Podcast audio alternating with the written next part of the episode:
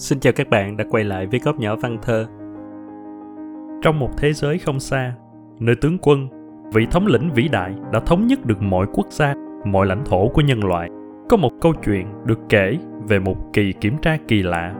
Nơi thế giới đại đồng của tướng quân được đặt lên bàn vấn đáp bởi một con người gầy gò không chút gì đặc biệt khi đứng trước lằn ranh sinh tử. Đâu là điều chúng ta sẽ lãng quên? Mời các bạn lắng nghe truyện ngắn kỳ vấn đáp của tướng quân. Đây là thời đại của tướng quân, đây là thời đại mới. Chính phủ của các ngươi đã đầu hàng vô điều kiện. Những dòng thông báo lạnh lùng vang ra từ những cổ xe tăng chạy dọc theo các con phố. Nhiều con đường nhỏ hẹp bị nghiến nát dưới bánh xích. Những ngôi nhà bị hút sập nếu dám can đảm ngán đường đi của các cỗ máy chiến tranh. Người dân của nước cộng hòa run rẩy ôm lấy nhau. Nhưng ai sẽ che chở cho họ trước cơn thịnh nộ của tướng quân? Tướng quân muốn xây dựng một thế giới đại đồng. Nơi nhân loại sẽ sống chan hòa dưới chung một mái nhà. Nhưng để làm được điều đó, sẽ cần có sự thống nhất trong ý chí của tất cả chúng ta. Các người có ba ngày để chuẩn bị. Sau ba ngày, mỗi người dân sẽ trải qua một kỳ kiểm tra ngôn ngữ chính là ngôn ngữ cao đẹp mà tướng quân đã nói từ khi sinh ra. Giờ đây, đó sẽ là ngôn ngữ đại thế giới. Những ai vượt qua kỳ kiểm tra sẽ được xem là con dân của tướng quân, được hưởng sự che chở của ngài. Còn nếu không thể, các người sẽ bị loại bỏ vĩnh viễn. Đó là dấu chấm hết của ngôn ngữ cộng hòa. Thứ tiếng nói có lịch sử hơn 4.000 năm tuổi. Người dân cộng hòa vốn tưởng rằng mình sẽ bị vứt bỏ sau khi chính phủ đầu hàng, như tìm được chiếc phao cứu sinh cuối cùng để bấu víu. Mọi sách vở hướng dẫn ngôn ngữ đại thế giới được vét sạch trong vài giờ. Những bài học trên mạng cộng đồng được truy cập đến nghẽn mạch, và những kẻ đã từng học qua thứ ngôn ngữ này được tôn lên danh vọng của những thánh nhân cứu thế. Người dân cộng hòa tụm lại thành những nhóm người để cùng thực hành ngoại ngữ khắp các con đường còn vương lại tàn tích chiến tranh.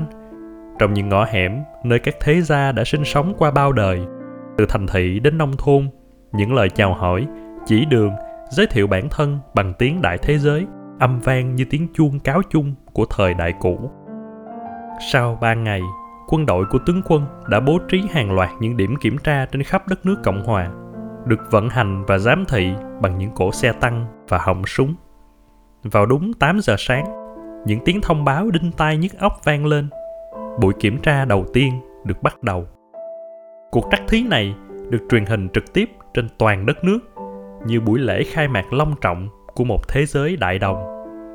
Kẻ có vinh hạnh được kiểm tra đầu tiên là một người đàn ông nhỏ thó, đeo một cặp kiến dày cộm với dáng đi cong cong như con tôm đã gần luộc chín.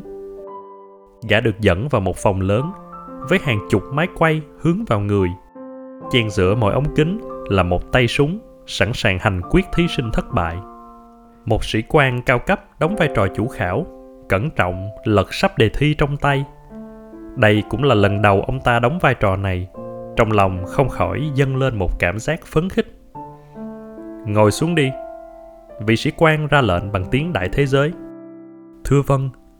Người đàn ông đáp lại rồi ngồi xuống, hai tay đặt trên đầu gối.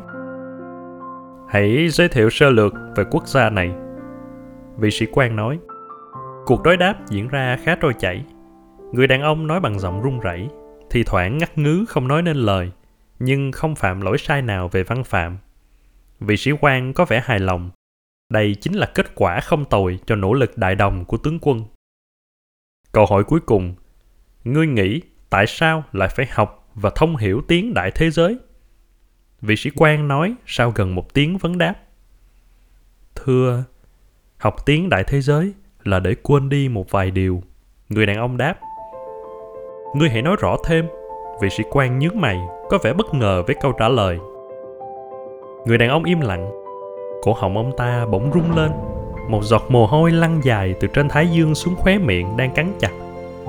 Và rồi, gã bất chợt nói, bằng thứ tiếng Cộng Hòa, trong veo, cao vút và sáng rõ như thái dương chiếu xuyên qua tầng mây. Để quên đi, chúng ta là người cộng hòa.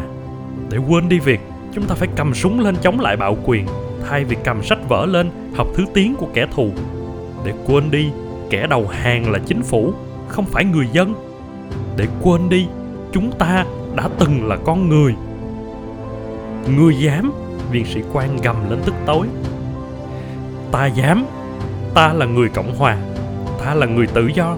Ta nói bằng thứ tiếng của con người, thứ tiếng của tự tiếng nói của người đàn ông đứt đoạn giữa chừng bởi tiếng nổ súng của viên sĩ quan.